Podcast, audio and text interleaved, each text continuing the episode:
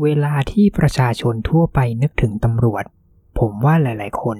ยังคงเข้าใจผิดระหว่างภาพในอุดมคติ กับความเป็นจริงในชีวิตของพวกเรา หลาย ๆ คนมองว่า พวกเราคือผู้พิทักษ์สันติราษฎร์ที่เป็นซูเปอร์ฮีโร่ของประชาชน ที่พร้อมจะกระโดดออกมา โพสท่าเท่ๆ และจัดการกับเหล่าวายร้ายในสังคม แต่ความเป็นจริง มันไม่ใช่แบบนั้นเลย พวกเราไม่ได้มีพลังพิเศษเหนือมนุษย์ พวกเราไม่ได้มีความสามารถมากพอที่จะรู้ทุกอาชญากรรมที่เกิดขึ้นในเมืองได้ทัน และเราก็ไม่ได้มีความสามารถมากพอที่จะจัดการกับทุกคดีได้อย่างทันท่วงที หลังจากจบงานในแต่ละวัน พวกเราก็แค่มนุษย์ปกติธรรมดาคนหนึ่ง ที่พยายามใช้ชีวิตในสังคม แต่หากพวกคุณรู้เบื้องหลังของพวกเรา คุณจะได้เห็นความลับดำมืดที่ไม่มีความโลกสวยเลยแม้แต่นิดเดียว ทั้งการเหยียดหยาม การคอร์รัปชัน ทั้งความรุนแรง จริงๆพวกคุณหลายคนก็น่าจะเห็นเหตุการณ์อะไรแบบนี้หลุดออกมาแทบทุกวัน แต่ก็ยังมีบางคนที่ไม่ฉลาดพอและยังคงโลกสวยต่อไป ในความคิดของผม อาชีพของพวกเราก็เป็นสิ่งที่สะท้อนความดี และความชั่วในสังคมของเรา และยิ่งสังคมมีขนาดใหญ่มากเท่าไหร่ องค์กรของเราก็ยิ่งมีความซับซ้อนและหลากหลายมากขึ้น พวกเราสามารถกำหนดได้ว่า อยากจะให้พวกคุณมองเราเป็นแบบไหน หรือเลือกได้ว่าพวกคุณจะรับรู้เรื่องราวจากพวกเราได้มากน้อยเพียงใด ในฐานะตำรวจคนหนึ่ง ผมพูดได้อย่างมั่นใจว่า ในแต่ละวัน พวกคุณไม่มีทางรู้ได้เลย ว่าสิ่งที่คุณรู้จากพวกเรานั้น มันคือเรื่องจริงหรือเรื่องโกหก วันนี้ก็ดูเหมือนวันปกติธรรมดาวันหนึ่ง หัวหน้าเรียกตัวผมไปเข้าพบที่ห้องของเขาตั้งแต่เช้า ซึ่งตอนนั้น เขาเพิ่งได้รับเอกสารคดีใหม่เข้ามา เขานั่งอ่านเอกสารอย่างใจเย็น ในขณะที่ปากยังคงคาบไม้จิ้มฟันไปด้วย ผมนั่งอยู่ในห้องเงียบ นานถึง 30 วินาที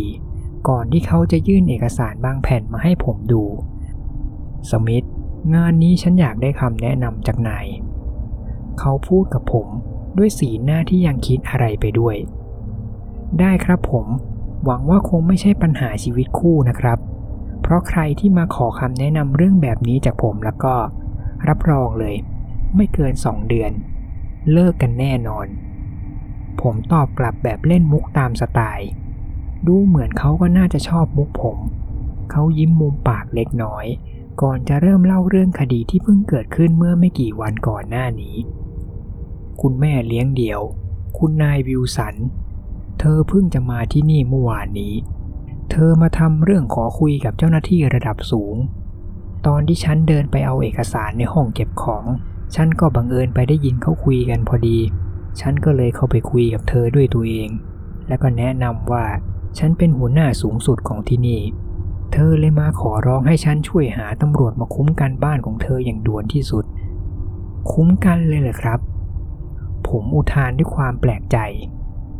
แสดงว่านี่มันน่าจะเป็นเรื่องใหญ่มาก ฉันก็คิดแบบนั้นเหมือนกัน หัวหน้าพยักหน้าให้ผม คุณนายวิวสันเธอเล่าว่า ลูกชายของเธอเจอผู้ชายมาแอบมองที่นอกหน้าต่างทุกคืนติดกัน และไม่ว่าทางครอบครัวจะใช้วิธีไหน ก็ยังไล่ผู้ชายคนนี้ที่มาแอบมองไม่ได้สักที แน่นอนว่าคนเป็นแม่ก็ต้องห่วงลูกเป็นธรรมดา เธอจะรีบไปหาลูกทันทีที่เกิดเรื่อง แต่ทุกครั้งที่คุณนายวิวสันไปถึงห้องนอนของลูกชาย ร่างของผู้ชายคนนั้นก็จะหายไปแล้วเธอบอกว่าสายตาของลูกชายฟ้องชัดเจนว่าเขากลัวจริง ๆ และเขาเห็นอะไรบางอย่าง ที่มันน่ากลัวเกินกว่าที่เด็กคนหนึ่งจะรับได้ และคนเป็นแม่ก็เชื่อสุดใจว่า สิ่งที่ลูกเธอเล่ามาทั้งหมดคือเรื่องจริงแน่นอน และหนทางสุดท้ายของเธอก็คือ มาขอร้องให้ตำรวจมาเฝ้าบ้านเธอไว้เพื่อจะจับคนร้ายที่มาทำมองลูกเธอได้ ก็นั่นละ ฉันเลยอยากจะรู้ว่า ถ้าเป็นนาย นายจะมีแผนยังไง ผมถึงกับเกาหัวด้วยความงง ก่อนจะตอบกลับ เออคือผมยังงงๆอยู่นะครับ คือเคสแค่นี้ต้องขอคำปรึกษาจากผมเลยแหละครับ ผมว่ามันก็ไม่น่ามีอะไรซับซ้อนมากนะครับ ถึงผมจะเชื่อว่าผู้ชายที่มาถ้ำมองนั้นมีจริง แต่การจะให้เจ้าหน้าที่ไปช่วยคุ้มกันกับเรื่องแค่นี้มันก็ดูมากไปหน่อยไหมครับ ไม่ใช่ว่าผมไม่อยากจะช่วยนะครับ แต่เรายังไม่มีหลักฐานมากพอที่จะยืนยันแน่ร้อยเปอร์เซนต์ด้วยซ้ำ ว่าผู้ชายคนนั้นมีตัวตนจริง ผมแนะนำว่าให้เธอไปติดกล้องวงจรปิดที่บ้านดูก่อนไหม หรือไม่ก็ถ้าจะให้ชัวร์กว่านี้ ก็อาจจะทำเรื่องขออนุญาตพกปืนไว้ก็ดี อย่างน้อยๆ ถ้ากล้องวงจรปิดจับภาพผู้ชายคนนั้นได้ พวกเราจะได้ลงพื้นที่ไปช่วยเธอ แล้วก็จับคนร้ายมาแบบไม่ผิดตัว หัวหน้าหัวเราะในลำคอเบาๆ แต่สีหน้าของเขายังสีเรียดมากๆ ฉันชอบวิธีคิดของนายนะ คุณนักสืบสมิธตรงไปตรงมา และมีเหตุผลในทุกสถานการณ์ แต่นายนะ่ะพลาดจุดสำคัญใหญ่ๆ ไปจุดหนึ่งเลยนะ หัวหน้าพูดเป็นไหน พยายามจะสื่ออะไรบางอย่างกับผม แต่ตอนนั้นผมก็ยังคิดไม่ออกจริงๆ สิ่งที่ผมทำได้ในตอนนี้ก็คือขมวดคิ้วทำหน้าคิดหนัก หัวหน้าเองก็ดูเหมือนจะมองออกว่าผมกำลังสับสนมากๆ เขาดึงไม้จิ้มฟันออกจากปาก พร้อมกับถอนหายใจหนึ่งครั้งก่อนจะพูดต่อ เฮ้ย นายไม่คิดหรือว่า คนเป็นแม่ที่รักลูกมากๆ อยู่ดีๆ มีไอ้บ้าที่ไหนก็ไม่รู้ มาถ้ำมองลูกของเธอทุกคืน คิดว่าเธอจะไม่ทำอะไรสักอย่างเลยเหรอ คุณนายวิวสันน่ะว่าหลังจากที่ลูกเธอเจอคนมาแอบมองไม่กี่คืนต่อมา เธอก็ลงทุนติดกล้องวงจรปิดราคาแพงที่สุดที่ด้านนอกหน้าต่างห้องนอนลูกของเธอ แล้วยังไงต่อครับ ผมถามกลับ แล้วยังไงเนะเหรอหลังจากนั้นฉันกับนายก็มานั่งคุยกันเรื่องคดีนี้ โดยที่ไม่มีหลักฐานอะไรในมือสักอย่างเลย แต่ถึงอย่างนั้น เธอกับลูกก็ยังยืนยันหนักแน่นว่า ผู้ชายคนนั้นยังมาหาทุกคืน ผมต้องนั่งคิดเงียบๆอยู่นานทีเดียว กว่าจะเริ่มประติดประต่อเรื่องได้ ผมเริ่มจะรู้แล้วว่า คดีนี้มันแปลกประหลาดกว่าที่ผมจินตนาการไว้ในทีแรกมาก มันจะเป็นไปได้ไหมครับ ว่าใครบางคนอาจจะมีอุปกรณ์ที่รบกวนสัญญาณกล้องวงจรปิดได้ หรือตัวของลูกชายอาจจะมีอาการทางจิตหรือเห็นภาพหลอนไปเอง หัวหน้าเอาไม้จิ้มฟันกลับเข้าปาก และกลับไปนั่งพิงเก้าอี้ในท่านั่งสบายๆตามเดิม เรื่องนั้นฉันก็ยังไม่รู้เหมือนกัน แต่ถ้านายสนใจอยากจะสืบดู ฉันส่งข้อมูลทั้งหมดไปที่อีเมลของนายแล้ว รวมถึงที่อยู่ของครอบครัวคุณวิวสันด้วย ขอให้โชคดีล่ะ นึกไม่ถึงเลยว่าหัวหน้าผมจะมามัดมือชกผมดื้อๆแบบนี้ และผมก็รู้แล้วว่า ถึงผมจะพยายามหาข้ออ้างมาหลบคดีนี้ยังไง ก็คงจะยากแล้ว แล้วตั้งแต่ที่ผมเจอกับผู้หญิงร่างยักษ์นั่น ผมก็รู้เลยว่า หลังจากนี้ไปหัวหน้าผมจะต้องส่งเรื่องคดีแปลกๆมาให้ผมทำอีกแน่นอน ผมรู้ดีว่าหัวหน้าเขาก็ไม่อยากจะให้เรื่องราวแปลกๆ แบบนี้รู้ในวงกว้าง และยิ่งผู้หญิงร่างยักษ์นั่น มันก็ไม่ใช่สิ่งลี้ลับเพียงอย่างเดียวบนโลกนี้ด้วย มันยังมีอะไรอีกหลายอย่างมาก ที่ซ่อนตัวอยู่ที่ไหนสักแห่งในโลกนี้ นั่นเลยทำให้คดีที่อาจจะพัวพันกับสิ่งลี้ลับชวนพิศวงพวกนี้ ต้องตกเป็นหน้าที่รับผิดชอบของผมแบบเลี่ยงไม่ได้ แต่ถึงอย่างนั้นพวกเราก็ยังฟันธงกับเรื่องราวในคดีนี้ไม่ได้ ผมยังต้องไปหาข้อมูลเพิ่มเติมด้วยตัวเองอีกเยอะมาก หลังจากที่ผมเดินออกจากห้องของหัวหน้า สมองของผมก็เริ่มแล่นทันที ผมรีบกลับมาที่โต๊ะทำงานของผม และเริ่มค้นหาข้อมูลเพิ่มเติมด้วยตัวเอง คนเป็นแม่ยืนยันว่า ลูกชายของเธอเห็นผู้ชายคนหนึ่ง อยู่ที่นอกหน้าต่างทุกคืน แต่กลับไม่มีหลักฐานการมีอยู่ของผู้ชายคนนั้นเลย กล้องวงจรปิดก็จับภาพอะไรไม่ได้ ข้อมูลและเอกสารที่มีตอนนี้ มันยังน้อยเกินไปมาก ที่จะสรุปอะไรตอนนี้ได้ เจ้าหน้าที่ไรอัน เจ้าหน้าที่น้องใหม่ไฟแรง ที่เพิ่งเข้ามาทำงานกับเราได้ไม่ถึงปี เขาเดินเข้ามาหาผมแบบไม่ให้ซุ่มให้เสียง ในระหว่างที่ผมกำลังคิดอะไรเรื่อยเปื่อย เขาเป็นเจ้าหน้าที่วัย 20 ปลายๆและยิ้มแย้มแจ่มใสได้ทั้งวี่ทั้งวัน ฮัลโหลคุณนักสืบ เขาทักทายพร้อมกับกระดกน้ำอัดลมกระป๋องไปด้วย ผมเพิ่งเห็นคุณออกมาจากห้องหัวหน้าน่ะ ผมเลยสงสัยว่าคุณนักสืบกำลังทำงานเกี่ยวกับ เออเขาหยุดเว้นช่วงไปแป๊บหนึ่ง พร้อมกับมองซ้ายมองขวา ก่อนจะเอี้ยวตัวมากระซิบข้างหูผม โปรเจกต์ลับ ผมถึงกับหยุดทำงาน แล้วหันมามองเขาด้วยความงง เขายิ้มให้ผมและขยิบตาให้ทีหนึ่ง ยิ่งทำให้ผมงงมากกว่าเดิม เออฉันไม่รู้เกี่ยวกับโปรเจกต์ลับอะไรหรอกนะ เจ้าหน้าที่ไรอัน มันก็แค่คดีบุกรุกยาวิการธรรมดาธรรมดา ไม่มีอะไรพิเศษหรอก สีหน้าของเขาเปลี่ยนไปเป็นผิดหวังทันทีที่ผมพูดจบ โหเซ็งเลย กลายเป็นคดีน่าเบื่อซะงั้น ว่าแต่ให้ผมช่วยอะไรไหม เดี๋ยวนะ นายบอกว่าน่าเบื่อ แต่อยากจะมาช่วยเนี่ยนะทำไมล่ะ โธ่แน่นอนสิครับลูกพี่ เขาตอบผมด้วยท่าทางที่กลับมาตื่นเต้นอีกครั้ง ผมเนะ่ะดูคุณทำงานสืบมาตั้งหลายเคสแล้ว แล้วที่นี่เนะ่ะ เขาก็ยกคุณเป็นไอดอลกันทั้งนั้น คุณปิดคดียากๆ แปลกๆ มาได้ตั้งหลายปี ผมว่ามันน่าจะตื่นเต้นดี ถ้าได้มาทำงานร่วมกับคุณ แถมผมจะได้เรียนรู้อะไรดีๆ จากคุณด้วย บอกตามตรงคำพูดของเขาทำเอาผมเขินไปเหมือนกัน แต่ตัดเรื่องคำชมไปก่อน สิ่งที่ผมต้องสนใจตอนนี้คือ คดีตรงหน้าผม ผมรู้แล้วว่า ผมมานั่งหาข้อมูลอยู่แบบนี้ คงไม่น่าจะไปไหนได้ ผมต้องลงพื้นที่ไปคุยกับครอบครัวผู้เสียหาย รวมถึงผมยังต้องการหลักฐานเพิ่มด้วย แล้วบางทีการที่มีคนมาช่วย ก็ดีกว่าลุยเดียว ถึงเขาจะดีใจจนดูโอเวอร์จนหน่ารำคาญไปหน่อย แต่ผมก็โอเคให้เขามาลงพื้นที่กับผมด้วย โดยมีข้อแม้ว่า ผมจะเป็นคนพูดคุยกับครอบครัวด้วยตัวเองเท่านั้น ซึ่งเขาก็โอเคทุกอย่าง หลังจากผ่านไปครึ่งชั่วโมง พวกเราสองคนก็เดินทางมาถึงหน้าบ้านหรูขนาดกลางหลังหนึ่ง พวกผมต้องยืนรออยู่หน้าประตูนานอยู่พักใหญ่ ก่อนที่จะมีคนมาเปิดประตูให้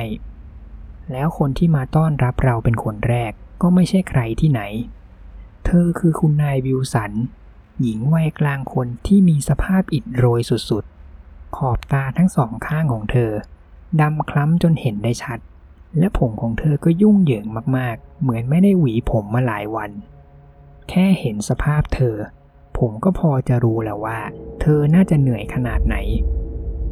สวัสดีครับ คุณคงเป็นคุณนายวิวสัน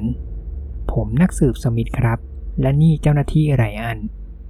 ผมแนะนำตัวกับเธอ พร้อมกับยื่นตราตำรวจให้เธอดู เราอยากจะมาคุยกับคุณแล้วก็ลูกเกี่ยวกับคนแปลกๆที่มารังควานคุณในช่วงนี้นะครับ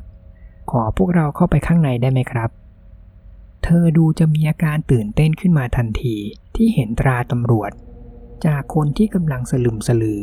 ก็กลายเป็นตาเบิกกว้างขึ้นมาทันที โอ้ค่ะค่ะเข้ามาได้เลยเข้ามาได้เลย ขอโทษด้วยนะคะ บ้านอาจจะรกนิดนึง เธอรีบเชิญพวกเราสองคนเข้ามาที่ห้องรับแขก พร้อมกับเรียกลูกชายของเธอที่ชื่อลูคัส ให้เข้ามากล่าวสวัสดีทักทายพวกเรา ตอนที่ผมเห็นสภาพของลูคัส บอกตามตรงว่าผมก็คาดไม่ถึงว่าเขาจะมีสภาพแย่ไม่ต่างจากคนเป็นแม่ เขาเป็นเด็กชายอายุเพียง 12 ปี หน้าตาของเขาอิดโรยและเสื่องซึมมากๆ เหมือนคนไม่ได้นอนมาหลายคืน และระหว่างที่เขาพูดทักทายก็ยังคงห่าวไปด้วยตลอด ลูคัสกับคุณนายวิวสันมานั่งที่โซฟาห้องรับแขก ส่วนผมกับเจ้าหน้าที่ไรอัน เราก็ไปลากเก้าอี้ที่ห้องครัว มานั่งฝั่งตรงข้ามกับแม่ลูก ผมอยากจะบอกว่ายินดีมากๆนะครับ ที่ได้มาเจอพวกคุณ ผมรู้ดีว่าตอนนี้มันไม่ใช่เวลาที่ดีเท่าไหร่ แต่ผมอยากจะมาช่วยเหลือให้มากที่สุด ผมเริ่มพูด พร้อมกับส่งยิ้มอย่างเป็นมิตร คุณนายวิวสันครับ ผมได้ยินมาว่าคุณเคยมาที่สถานีตำรวจ และแจ้งความเรื่องที่เคยเกิดขึ้นก่อนหน้านี้มาแล้ว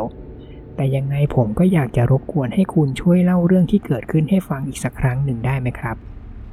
เธอพยักหน้ารับ พร้อมกับสูดหายใจลึกๆหนึ่งครั้ง ก่อนจะเริ่มเล่า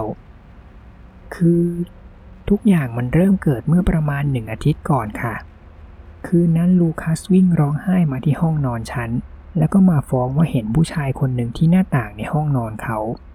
แต่พอฉันไปเช็คดู ฉันก็ไม่เจออะไรอยู่ตรงนั้นแล้ว ตอนแรกฉันก็คิดว่าลูกอาจจะฝันร้ายไปเอง แต่นับตั้งแต่คืนนั้น มันก็เกิดขึ้นวนแบบนี้ซ้ำๆทุกคืน เธอหยุดไปพักหนึ่ง เพื่อหันไปมองหน้าลูคัส พร้อมกับลูกหัวเขาด้วยความรู้สึกสงสาร แต่ไม่ว่าจะกี่ครั้ง ฉันไม่เคยเห็นอะไรที่หน้าต่างของห้องลูกเลย จนมันเป็นแบบนี้ถึงสี่คืนติดกัน ฉันเลยติดกล้องวงจรปิดที่ตรงหน้าต่างด้านนอกของห้อง ตอนที่ติดกล้องในสองวันแรก ทุกอย่างก็ดูเหมือนจะกลับมาเป็นปกติ แต่หลังจากนั้นมันก็กลับมาอีก แล้วพอฉันไปเช็คกล้องย้อนหลัง ปรากฏว่ากล้องก็จับภาพอะไรไม่ได้เลย ตลอดทั้งคืนตรงนั้นมันว่างเปล่า แต่ยังไงฉันก็รู้จักลูกชายของฉันดี เขาไม่มีทางโกหกเรื่องแบบนี้แน่นอน ถึงบางคืนลูคัสจะหลับสนิทได้ แต่เขาก็ต้องไปเจอฝันร้ายอีก จนทำให้เขาต้องมาสะดุ้งตื่นกลางดึกเฮ้ยฉันก็ไม่รู้จริงๆ ว่าควรจะทำยังไงต่อ ผมเข้าใจเลยครับ ว่าพวกคุณรู้สึกยังไง ผมตอบด้วยท่าทีที่นุ่มนวลและผมก็เข้าใจดีด้วยว่า ช่วงเวลาที่ผ่านมาพวกคุณเองก็คงจะลำบากมากๆ ผมมีคำถามอยากจะถามเพิ่มหน่อยนะครับ เธอพยักหน้ารับคำผมเลยเริ่มพูดต่อ คือผมไม่อยากจะตอกย้ำครอบครัวนะครับ แต่ลูกของคุณเคยมีอาการป่วยทางจิต หรือเคยมีญาติคุณคนไหนที่มีอาการป่วยมาก่อนหรือเปล่าครับ ดูเหมือนคำถามผม จะสร้างความไม่พอใจให้ผู้เป็นแม่พอสมควร เธอรีบหันมามองผมพร้อมกับตอบเสียงแข็ง อะไรนะคะ ไม่มีทาง ลูกฉันน่ะเขาเขาไม่ได้คิดไปเองแน่ ๆ เจ้าหน้าที่ไรอันที่นั่งเงียบอยู่นาน รีบพูดแทรกเข้ามา คือเราก็ไม่เชื่อว่าเขาจะมีอาการแบบนั้นนะครับ คุณผู้หญิง เราแค่อยากจะได้ข้อมูลที่มากที่สุด เพื่อจะได้สืบหาความเป็นไปได้ แล้วเราก็ไม่อยากจะพลาดจับคนร้ายผิดตัวด้วย เราเลยอยากจะหาข้อมูลทุกอย่างแม้จะเป็นเรื่องเล็กๆ น้อยๆนะครับ คุณนายวิวสันพยายามคุมอารมณ์ตัวเองให้ใจเย็นลง เธอถอนหายใจเฮือกใหญ่ ก่อนจะตอบผมด้วยท่าทีที่ใจเย็นลง ลูคัสไม่เคยป่วยอาการทางจิตค่ะ แล้วฉันกับพ่อของเขาก็เคยพาลูกไปตรวจอาการทางจิตกับจิตแพทย์มาแล้วด้วย เมื่อไม่กี่อาทิตย์ก่อน เท่าที่หมอบอกมา เขาก็ว่าทุกอย่างดูเป็นปกติดีค่ะ ว่าแต่พูดถึงพ่อ ผมถามแทรก คุณกับพ่อของลูคัส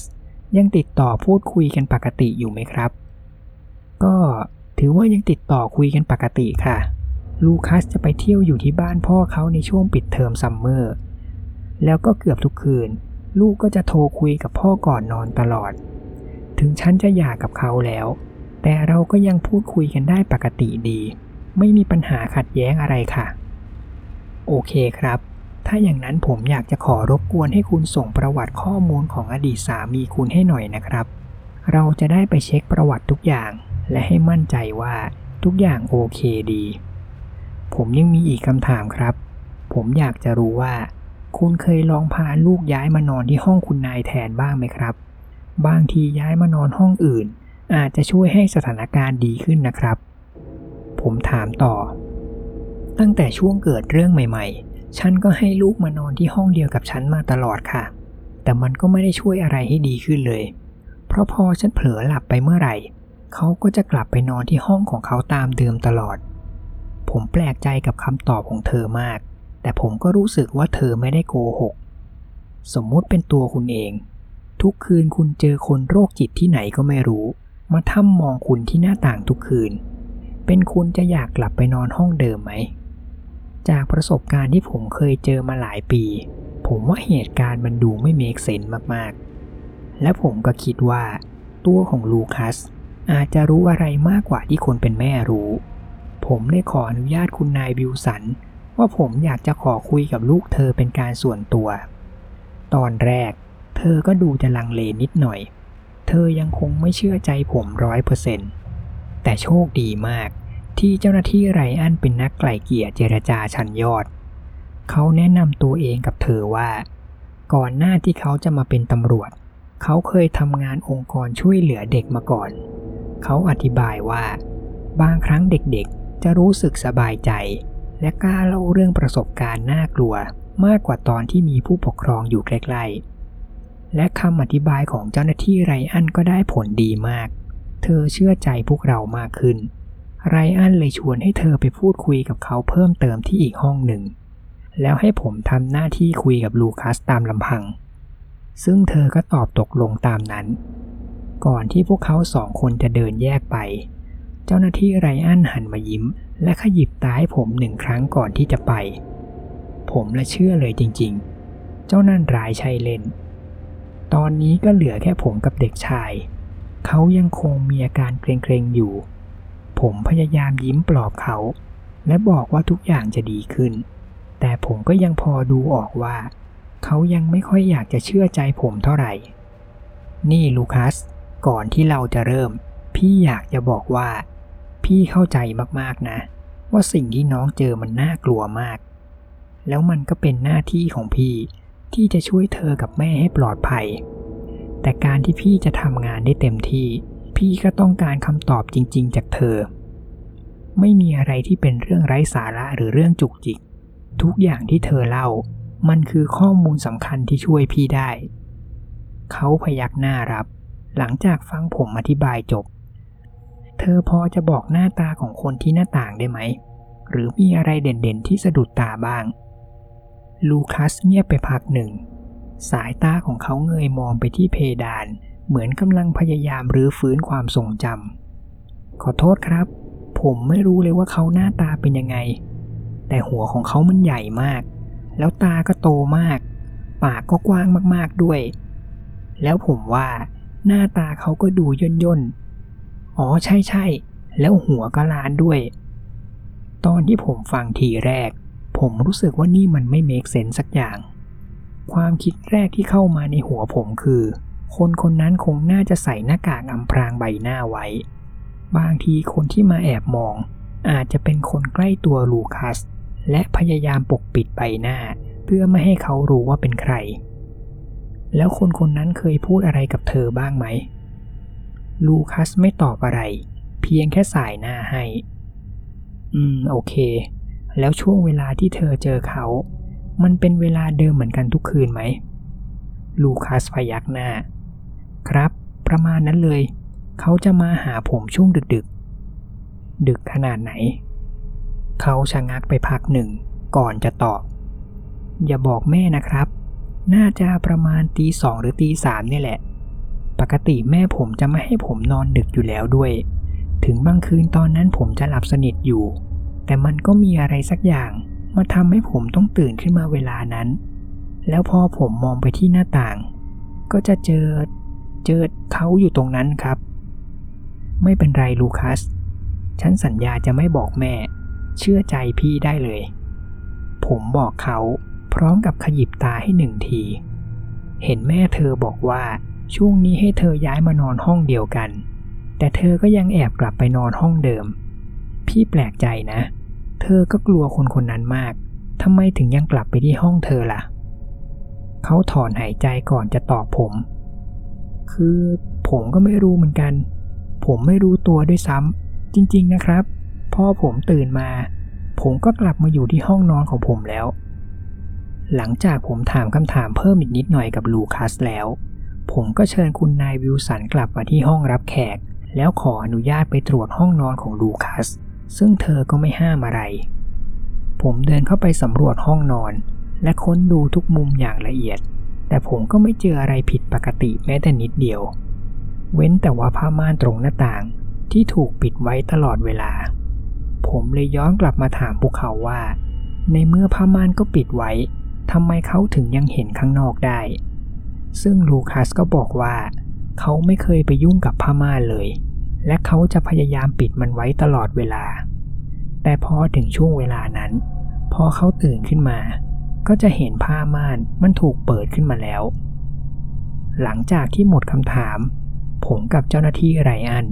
ก็ขอเบอร์ติดต่อส่วนตัวกับคุณนายวิลสันไว้ ผมบอกกับทางครอบครัวว่า ผมจะกลับมาอีกรอบ พร้อมกับเจ้าหน้าที่ที่มาดูแลความปลอดภัยตามคำขอของเธอ แต่ผมก็ต้องขอเวลาไปตรวจสอบข้อมูลเพิ่มเติมอีกเล็กน้อย ข้อมูลทุกอย่างที่ผมได้มาวันนี้ มันยังทำให้ผมรู้สึกตังหิดใจแปลกๆ หลายๆ อย่างมันยังดูไม่น่าจะเป็นไปได้ และผมก็ยังคิดไม่ออกจริงๆ ว่าควรจะไปทางไหนต่อ สมมุติฐานที่ผมเคยตั้งไว้มันดูไม่มีความหมายเลย ผู้ชายคนหนึ่ง สวมหน้ากากโผล่มาที่หน้าต่างนอกห้องนอนเด็กตอนตีสองเพียงเพื่อจะหมาแกล้งให้ตกใจเล่นๆเนี่ยนะ ถ้าเกิดเจ้านั่นเป็นพวกโจรลักพาตัว เขาก็คงน่าจะลงมือไปตั้งนานแล้วทำไมยังต้องมาเสียเวลาแอบดูแบบนี้เป็นอาทิตย์ หรือเจ้านั่นอาจจะเป็นพวกโรคจิตที่ชอบมาแอบมองเด็กก็ได้ และในเมื่อผมมืดแปดด้าน ผมก็ไม่มีทางเลือกอื่น ผมหยิบโทรศัพท์มือถือของผมขึ้นมา และกดเบอร์ไปหาคนคนหนึ่ง ที่แค่เห็นชื่อเธอ ผมก็อยากจะวางสายแล้ว ฮัลโหลสมิธโทรมาทำหอกอะไร เสียงปลายสายกระแทกเข้าหูผมเต็มๆ ว่าไงคุณเจ้าหน้าที่โจส ดีใจสุดๆเลยที่ได้คุยกับเธออีก ผมพูดด้วยน้ำเสียงที่กล้ำกลืนสุดๆ ก่อนที่ผมจะเล่าสถานการณ์ของผมให้เธอฟัง คือมันอย่างนี้นะ ฉันมาอยู่ที่บ้านของคุณนายวิลสัน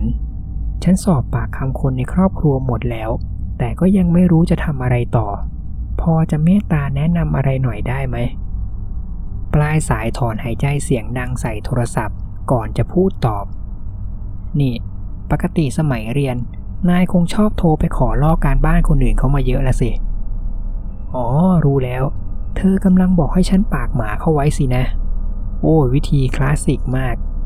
ด่าไปเรื่อยๆ เดี๋ยวผู้ร้ายมันก็สำนึกแล้วมามอบตัวเองใช่ปะละ่ะ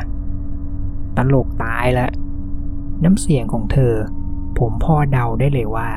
ตอนนี้เธอคงกำลังทำหน้ามองบนอยู่ ใช่แล้ว ฉันก็สนใจอยากจะไปสมัครคณะตลกพอดี เป็นอาชีพสำรองนะ่ะเผื่อวันหนึ่งงานตำรวจมันไม่เวิร์คขึ้นมา เอาละเอาละพ่อตลกมืออาชีพ ถ้าอยากจะได้คำแนะนำแล่ะนะ ฉันก็จะแนะนำให้ นายลองไปเช็คหน้าต่างห้องของเด็กดูดีๆ ลองดูว่ามีร่องรอยอะไรเหลือบ้างไหม อย่างพวกรอยเท้า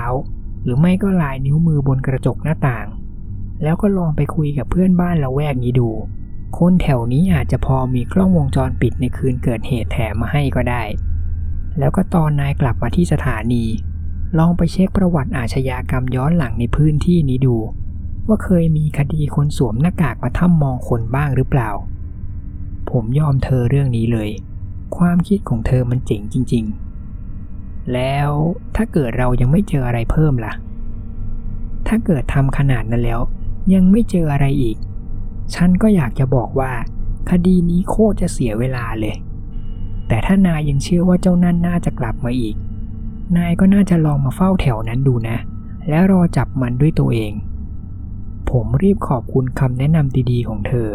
ถึงเธอจะมีปากหมาใส่บ้างก่อนที่ผมจะกดวางสายไป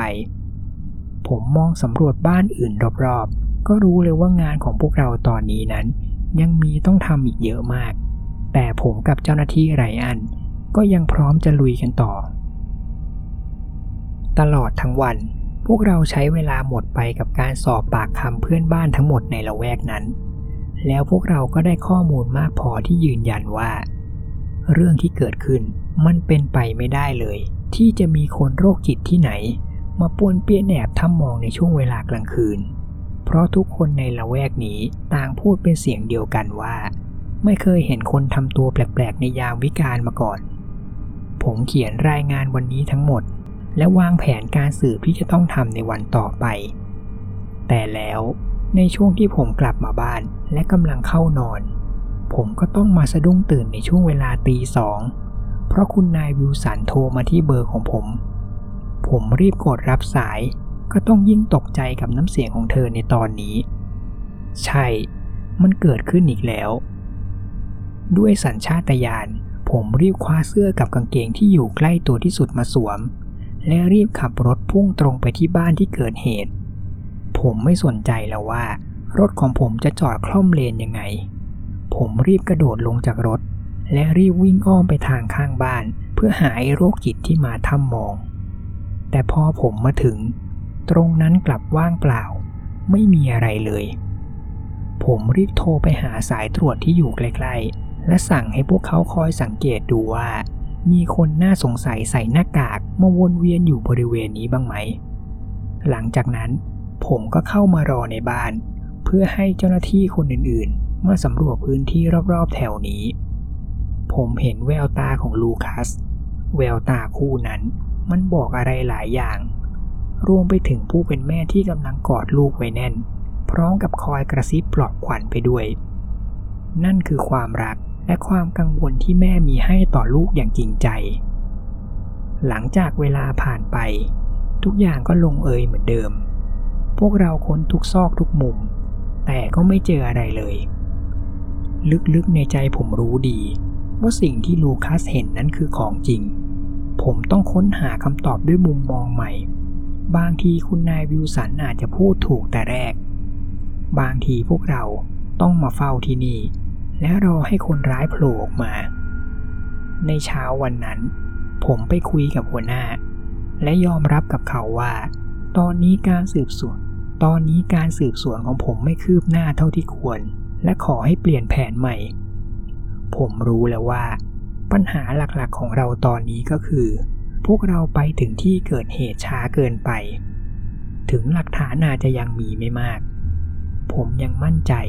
ว่าสิ่งที่เด็กพูดมาทั้งหมดเป็นเรื่องจริงแน่นอน และเราต้องจริงจังกับเรื่องนี้ให้มากขึ้น ไม่น่าเชื่อว่าหัวหน้าเขาแทบจะไม่ลังเลเลย เขาเชื่อใจ และทำตามคำแนะนำที่ผมให้ โดยเขามีข้อแม้ว่า ให้ผมเป็นคนไปเฝ้าเพียงแค่คนเดียวเท่านั้น เผื่อว่าสิ่งที่ผมเจอ อาจจะเป็นเคสพิเศษ หัวหน้าอนุญาตให้ผมเลิกงาน กลับไปพักผ่อนที่บ้านก่อนได้ เพื่อให้ผมเก็บแรง เตรียมไปเฝ้าระวังบ้านครอบครัววิวสันตลอดทั้งคืน ในช่วงสองคืนแรกผมใช้วิธีเฝ้าบ้านจากทางข้างนอก โดยผมนั่งอยู่ในรถของผม ทุกอย่างยังดูปกติ ไม่มีอะไรเกิดขึ้น ตอนนั้นผมก็ใช้เวลาไปกับการเล่นเกมมือถือ สลับกับเปิดวิดีโอดูอะไรเรื่อยเปื่อยแก้ง่วงไปด้วย เอาจริงๆ งานแบบนี้โคตรจะน่าเบื่อ จนมาถึงคืนที่สามนี่คือคืนที่เปลี่ยนอารมณ์ผมแบบสุดขั้วช่วงเวลาประมาณตีสอง จู่ๆผมเห็นไฟในห้องของลูคัสเปิดสว่างขึ้นมา และลางสังหรณ์ก็บอกผมว่า มันมาแล้ว แต่ปัญหาใหญ่ของผมเลยก็คือ ผมมองสำรวจไปที่ด้านนอกบ้านอย่างละเอียดแล้ว แต่ผมก็ไม่เห็นใครแม้แต่คนเดียวอยู่ตรงนั้น แต่ถึงอย่างนั้น ผมก็รีบกระโดดลงจากรถ พร้อมกับชักปืนของผมขึ้นมา ผมรีบวิ่งไปที่ด้านข้างของบ้าน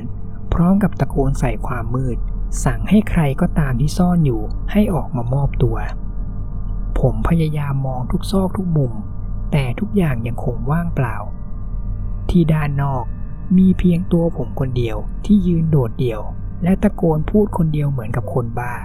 พร้อมกับปืนในมือที่ชี้แบบไร้จุดหมาย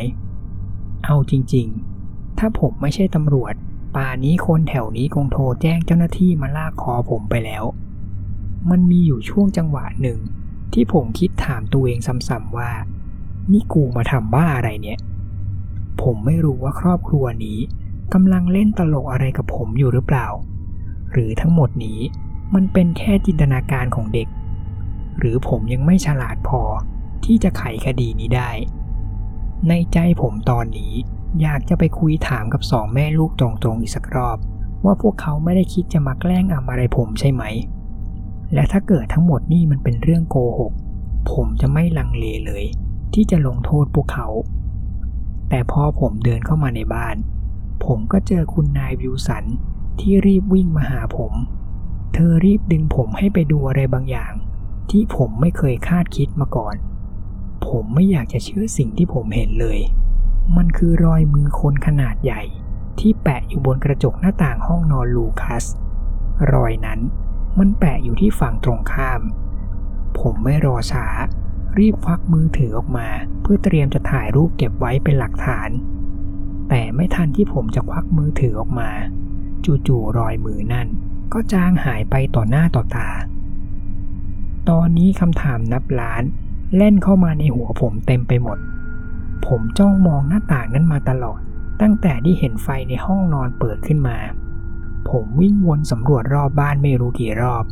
แต่ผมกล้าสาบานว่า ผมไม่เห็นแม้แต่หมาสักตัวอยู่ตรงนั้น ผมเลยรีบโทรไปขอกำลังเสริม และขอให้พวกเขาเตรียมอุปกรณ์สำหรับมาเก็บหลักฐานทาง DNA ที่อาจมีเหลืออยู่บนหน้าต่าง และผมก็ไม่อยากให้เวลาผ่านไปเฉยๆ ระหว่างที่รอ ผมเลยใช้โอกาสนี้ คุยกับคุณนายวิวสันและลูกอีกรอบ ใบหน้าที่เต็มไปด้วยความหวาดกลัวกลับมาอีกครั้ง แต่มันก็มีความรู้สึกอีกอย่างหนึ่งที่เพิ่มขึ้นมา นั่นคือความคาดหวัง พวกเขาต่างมองผมด้วยสายตาที่วิงวอน ถึงพวกเขาจะยังไม่ได้พูดอะไร ผมก็ได้ยินเสียงความคิดของพวกเขาที่กำลังถามผมว่า ผมจะช่วยพวกเขายังไง แต่บอกตามตรง ผมยังไม่มีคำตอบนั้นให้พวกเขาเลย การสนทนาของพวกเรา ยังคงเป็นเหมือนปกติ ผมยังถามคำถามเดิมๆ ซึ่งผมถามแบบนี้มาไม่รู้กี่ครั้งแล้ว เธอเห็นอะไร เธอได้ยินเสียงอะไรไหม มีอะไรผิดปกติบ้างไหม และคำตอบทุกอย่างก็ยังเหมือนเดิม และยิ่งผลการเก็บ DNA ออกมาว่า มันไม่มีอะไรเลยอยู่ตรงนั้น มันยิ่งทำให้ผมรู้สึกตันมากกว่าเดิม สิ่งเดียวที่ผมบอกพวกเขาได้คือ ขอให้อดทน และผมจะมาอีกในวันพรุ่งนี้ และผมก็เริ่มแนะนำให้คุณวิวสัน ลองวางแผนไปหาบ้านญาติไปอยู่ชั่วคราวก่อน หรือไม่ก็ไปหาโรงแรมนอน จนกว่าเรื่องจะจบ ในช่วงที่ผมกำลังจะเดินออกจากบ้าน เพื่อกลับไปเตรียมตัววางแผนในวันถัดไป คุณนายวิวสันก็มาหยุดผมที่หน้าประตู ก่อนจะถามผม คุณนักสืบคะ คุณมีลูกไหม คำถามของเธอทำผมถึงกับหยุดชะงัก ผมรีบหันไปมองเธอ และตอบแบบอามามึงอึงผม เอ่อถามทำไมเหรอครับ คุณจะทำยังไง ถ้ามันเกิดกับลูกของคุณ ความคิดแวบแรกที่เข้ามาในหัวผมคือ ผมจะทำทุกอย่างเพื่อลูก แต่ผมก็รู้ว่าคำตอบแบบนั้นคงไม่น่าใช่สิ่งที่คุณนายวิวสันหวังไว้ ผมก็จะอยู่ตรงนั้น ปกป้องเขาอย่างสุดความสามารถ นั่นคือสิ่งที่พ่อแม่ควรจะทำครับ ใช่ค่ะ เธอตอบด้วยเสียงที่ดูใจเย็น ได้โปรด ดูแลลูกฉันให้เหมือนกับว่าเป็นลูกของคุณด้วยนะคะ ผมไม่พูดอะไรต่อ ได้แต่พยักหน้ารับและเดินออกมาจากบ้าน ผมกลับขึ้นรถและขับกลับที่พักของผม สมองของผมยังคงประมวลผลตลอดเวลาถึงเหตุการณ์ที่เกิดขึ้น แต่ผมก็ยังคิดไม่ออกจริง ๆ มันจะเป็นไปได้ยังไง ผมเห็นกับตาจริง ๆ ว่ามันมีรอยมืออยู่ตรงนั้น แล้วผมก็เฝ้าอยู่นอกบ้านตลอดเวลา แต่ผมกลับมองไม่เห็นใครอยู่ข้างนอกจริง ๆ แม้แต่รถวิ่งผ่านแถวนั้นยังไม่มีด้วยซ้ำถ้าผมอยากจะจับไอ้บ้านั่น ผมต้องเปลี่ยนแผน แล้วพอผมมาถึงบ้าน ผมก็คิดออกสักที วิธีใหม่ที่จะช่วยไขปริศนาเรื่องนี้ ผมอยากจะตบกระบาลของตัวเองจริง ๆ ทั้งทั้งที่มันคือวิธีที่เบสิกมากๆ แล้วก็เป็นวิธีที่หัวหน้าก็เคยพูดมาตั้งแต่วันแรก ผมตัดสินใจแล้วว่า ผมจะต้องไปนั่งเฝ้าถึงในห้องนอนของลูคัส เฝ้ามันทุกคืน ไปจนกว่าไอ้นั่นมันจะโผล่หน้ามา แล้วผมจะได้ลากคอมันไปเข้าตารางสักที แล้วเช้าวันต่อมา ผมก็เอาไอเดียนี้ไปเสนอกับคุณนายวิวสัน ทีแรก เธอยังดูไม่ค่อยมั่นใจเท่าไหร่ ซึ่งผมก็เข้าใจได้ แต่หลังจากที่ผมตื้ออยู่นาน บวกกับได้รับความช่วยเหลือจากเจ้าหน้าที่ไรอันมาช่วยในการไกล่เกลี่ย ในที่สุดเธอก็ยอมไฟเขียวกับแผนนี้ วันนั้น ผมดื่มเครื่องดื่มชูกำลังแบบจัดเต็ม พร้อมกับความมั่นใจแบบเกินร้อย ผมเอาเก้าอี้มาที่ในห้องนอนของลูคัส และจ้องมองไปที่หน้าต่างเพียงบานเดียวของห้องแบบไม่ละสายตา โดยที่ข้างๆตัวผม คือลูคัสที่นอนหลับอยู่บนเตียง เวลาสี่ทุ่มไม่มีอะไรเกิดขึ้น ห้าทุ่มยังคงเงียบกริบ เที่ยงคืน ทุกอย่างยังเหมือนเดิม ตีหนึ่ง ผมชักเริ่มเบลอๆ จนมาถึงตีสองตาผมก็เริ่มรู้สึกหนักๆ อยากจะหลับ ผมหันกลับไปมองที่ลูคัส ซึ่งตอนนี้เขาก็หลับสนิทอยู่ใต้แสงโคมไฟสลัวสลัวๆผมมองเห็นรอยยิ้มเล็กๆ ของเขาบนใบหน้า ผมเดาว่าตอนนี้ เขาคงน่าจะกำลังฝันอยู่ และน่าจะเป็นฝันที่ดี ตอนนั้นผมก็อดไม่ได้จริงๆ ที่จะอมยิ้มตามไปด้วย และรอยยิ้มนั้น มันก็เหมือนเตือนความจำผมว่า ผมต้องปกป้องเด็กคนนี้อย่างสุดความสามารถ แต่ตอนนี้ผมเริ่มเหนื่อยล้าจริงๆ สมองของผมพยายามชวนให้ผมหลับตาสักนาทีสองนาที แล้วในขณะที่ตาผมกำลังจะปิด จู่ๆผมก็ต้องสะดุ้งตื่นจากผวัง เพราะเสียงกรีด ผมรีบลืมตากว้าง แล้วหันกลับไปมองที่ลูคัส ซึ่งตอนนี้เขาลุกขึ้นมานั่งกอดเข่าตัวสัน่น แล้วใบหน้าของเขากำลังจ้องมองตรงไปที่อะไรบางอย่าง ผมหันไปมองตามสายตาของเด็กน้อย จนไปประทะเข้ากับหน้าต่าง และสิ่งที่ผมเห็นตรงนั้น ผมแทบไม่อยากจะเชื่อ ใช่จริงๆ มันมีใบหน้าผู้ชายหรืออะไรสักอย่างอยู่ตรงนั้นจริงๆ ใบหน้าขนาดใหญ่ซีดๆที่เกือบจะเต็มหน้าต่าง ดวงตาขนาดใหญ่ผิดมนุษย์ที่จ้องเขม่งมาที่เด็กชาย และถึงแม้ผมจะควักปืน และชี้ไปที่ใบหน้าอัปลักษณ์นั้น สายตาของเขาก็ยังคงไม่ละจากเด็กชาย ริมฝีปากของเขา ค่อยๆฉีกออกกว้างขึ้นเรื่อยๆ จนเกือบจะถึงใบหูทั้งสองข้าง แล้วจมูกนั่นอีก ที่มันดูย้อยลงมาจนเลยริมฝีปาก มันเหมือนจมูกของเขา โดนไฟอรนและกำลังละลาย แถมร่างของเขาก็ดูกลมแปลกๆ กับแขนที่ดูผอมบาง ขัดกับรูปร่าง แต่สิ่งที่มันน่ากลัวที่สุดสำหรับผม มันไม่ใช่แค่รูปร่างพิลึกพิลั่นนั่น ผมรู้สึกว่าร่างของเขา มันไม่ได้อยู่ด้านนอกบ้าน แต่ร่างของเขา มันฝังอยู่บนกระจกหน้าต่าง มันเหมือนกับมีใครบางคน ส่องภาพจากโปรเจคเตอร์ขึ้นมาฉายบนกระจกหน้าต่าง ซึ่งแน่นอนในห้องนอนของลูคัสไม่มีเครื่องอะไรแบบนี้แน่นอน ลูคัสรีบไป ไปหาแม่นาย และบอกให้เธอล็อกประตูห้องด้วย ผมรีบตะโกนสั่ง เด็กชายรีบกระโจนจากเตียง วิ่งหนีออกไปจากห้องเพียงชั่วพริบตา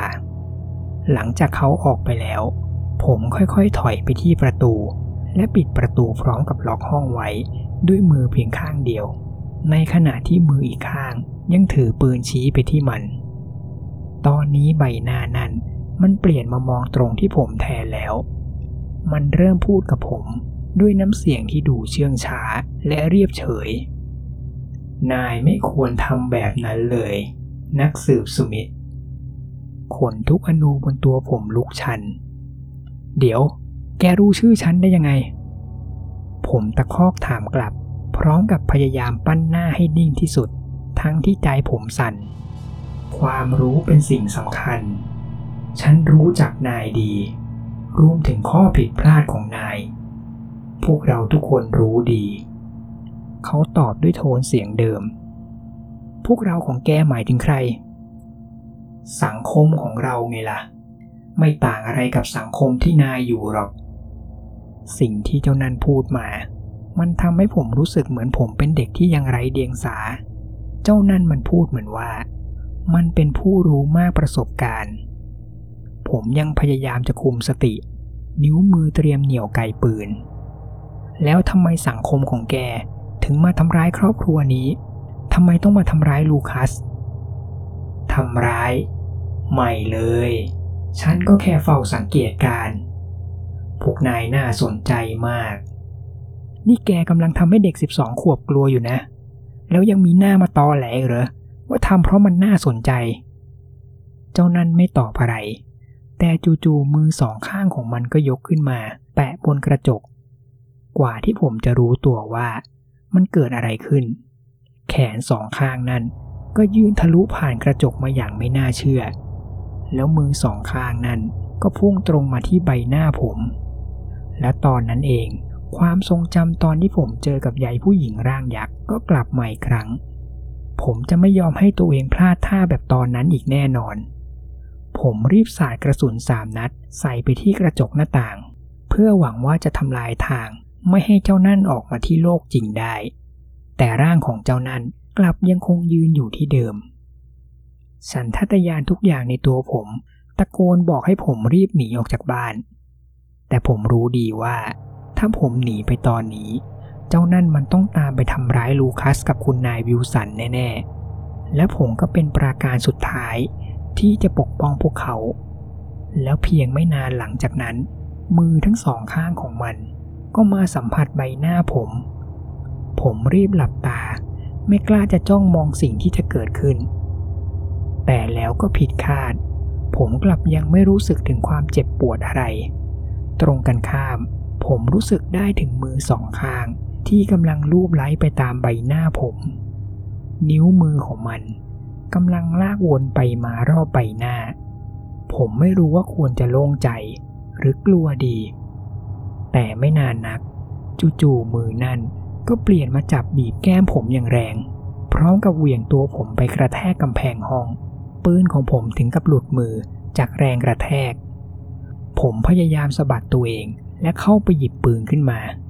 แต่มือของมันก็กดหัวผมไว้แน่น แล้วจับผมกระแทกหน้าลงกับพื้นอีกที หลังจากนั้นมันก็เปลี่ยนมาจับที่แขนผม แล้วค่อยๆดึงตัวผมไปที่หน้าต่าง ผมมองเห็นใบหน้ามันได้ชัดเจนมาก รอยยิ้มหลอนๆนั้น และดวงตาทั้งสองข้าง ที่แทบจะมองไม่เห็นในตาดำ มันจับแขนผมข้างหนึ่งขึ้นมา และบังคับแขนผมให้ลูบไปที่ใบหน้าของมัน สิ่งที่ผมสัมผัสอยู่ตอนนี้ มันแทบไม่ต่างจากน้ำแข็งก้อนยักษ์ ผมรู้สึกได้ถึงความหนาวเย็นที่ผมไม่เคยสัมผัสแบบนี้มาก่อนในชีวิต มันเย็นจนผมรู้สึกเจ็บปวดทรมานไปทั่วทั้งร่างกาย ผมรู้สึกว่านอกจากความหนาวเย็นที่สัมผัสได้ ตอนนี้ผมรู้สึกเหมือนเรี่ยวแรงผมกำลังจะถูกเจ้านั่นดูดกลืนเข้าไป ยิ่งผมพยายามดิ้นรนเท่าไหร่ แรงของผมก็ยิ่งน้อยลงไปเรื่อยๆ ผมรู้สึกได้ ไอ้เจ้านั่นมันสะใจที่กำลังได้ทรมานผม ผมใช้จังหวะที่มันเผลอ รีบผลักตัวเองออกมา แล้วรีบวิ่งถอยไปที่ประตู แล้วมันก็พูดกับผมอีกครั้ง เด็กคนนั้น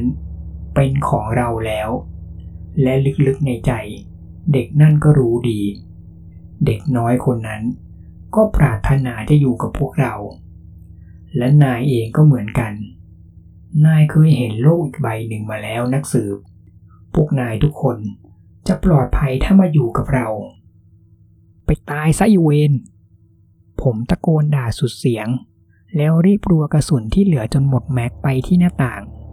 แต่ร่างของเจ้านั่นยังคงอยู่ พร้อมกับยิ้มเยาะเย้ยจากความกลัวเปลี่ยนเป็นความโกรธ ผมรีบพุ่งตรงไปหามัน พร้อมกับใช้ด้ามปืน ทุบไปที่ใบหน้าอัปลักษณ์นั้น แต่แล้วความโกรธของผมก็หายไปทันที เพราะจู่ๆใบหน้านั้น ก็หายไปต่อหน้าต่อตาผม สิ่งที่ผมเห็นตอนนี้ เหลือเพียงกระจกหน้าต่างที่แตกเป็นเสียงๆจนมองออกไปเห็นด้านนอกบ้าน ผมพยายามตั้งสติ บอกให้ตัวเองใจเย็นลง ผมค่อยๆนั่งลงบนเตียง และสำรวจแผลบนหัวของผม ตอนนั้นผมก็ไม่แน่ใจว่า อาการของผมตอนนี้นั้น ควรจะต้องไปโรงพยาบาลไหม แต่เรื่องนั้นผมก็รู้ว่าควรไว้ทีหลัง หลังจากผ่านไปนาทีหนึ่ง ผมก็ตัดสินใจโทรไปหาหัวหน้า และรายงานทุกอย่างที่เกิดขึ้น ผมขอให้เขามาที่บ้านนี้โดยด่วน เพราะคิดว่าพวกเพื่อนบ้าน น่าจะได้ยินเสียงปืน และโทรแจ้งตำรวจแล้ว หลังจากผมกลับมามีสติมากขึ้น ผมก็ลุกขึ้น แล้วเดินไปหาลูคัสกับคุณนายวิลสัน ประตูห้องของเธอยังคงล็อกตามที่ผมสั่งไว้ ผมเคาะประตู แล้วเพียงไม่นาน คนในห้องก็รู้ว่าเป็นผม พวกเขามาเปิดประตูให้ และประโยคแรกที่คุณนายวิลสันถามผมก็คือ เกิดอะไรขึ้น เธอถามพร้อมกับน้ำตาที่ไหลพรั่งพรูออกมาไม่หยุด บอกตามตรง ตอนนั้นผมไม่ได้เตรียมใจมาตอบคำถามนี้เลย ส่วนลูคัสเองก็ยังคงอยู่ในความหวาดกลัว และเขาก็รู้ดีว่า ผมเห็นมันเหมือนกัน และผมก็ควรจะเป็นคนที่เขาไว้ใจ ผมควรจะเป็นคนที่ตอบอย่างซื่อสัตย์และตรงไปตรงมา ผมควรจะเป็นคนที่อยู่ข้างเขา แต่สุดท้าย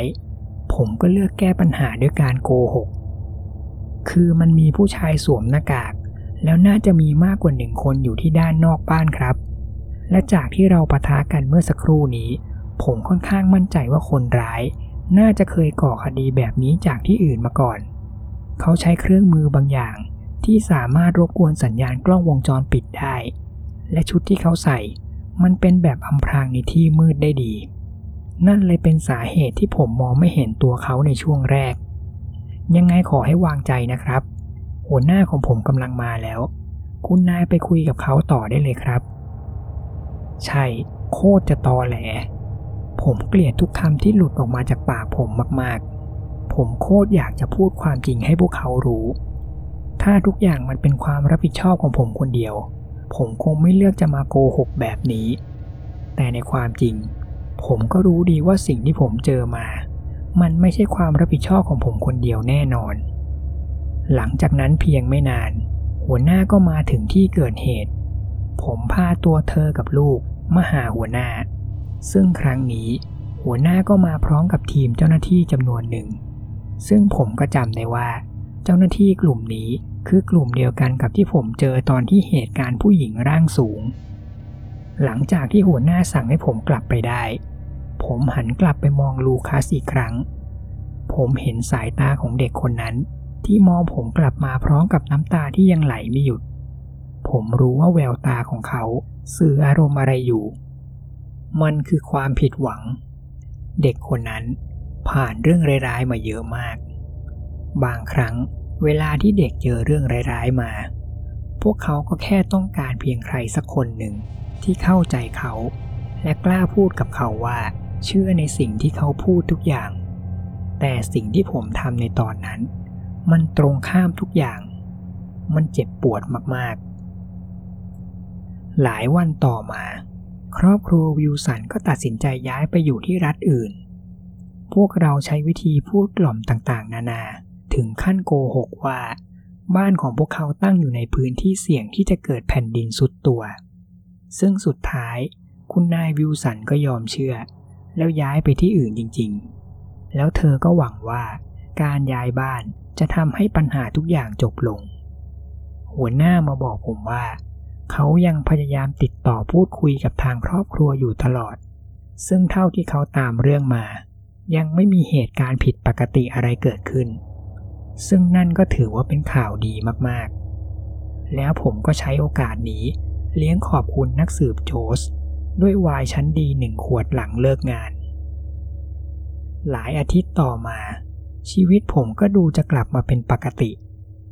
ผมเชื่อว่าพวกเราทุกคน ต้องเคยมีสักครั้งที่รู้สึกเหมือนถูกใครบางคนคอยเฝ้ามองอยู่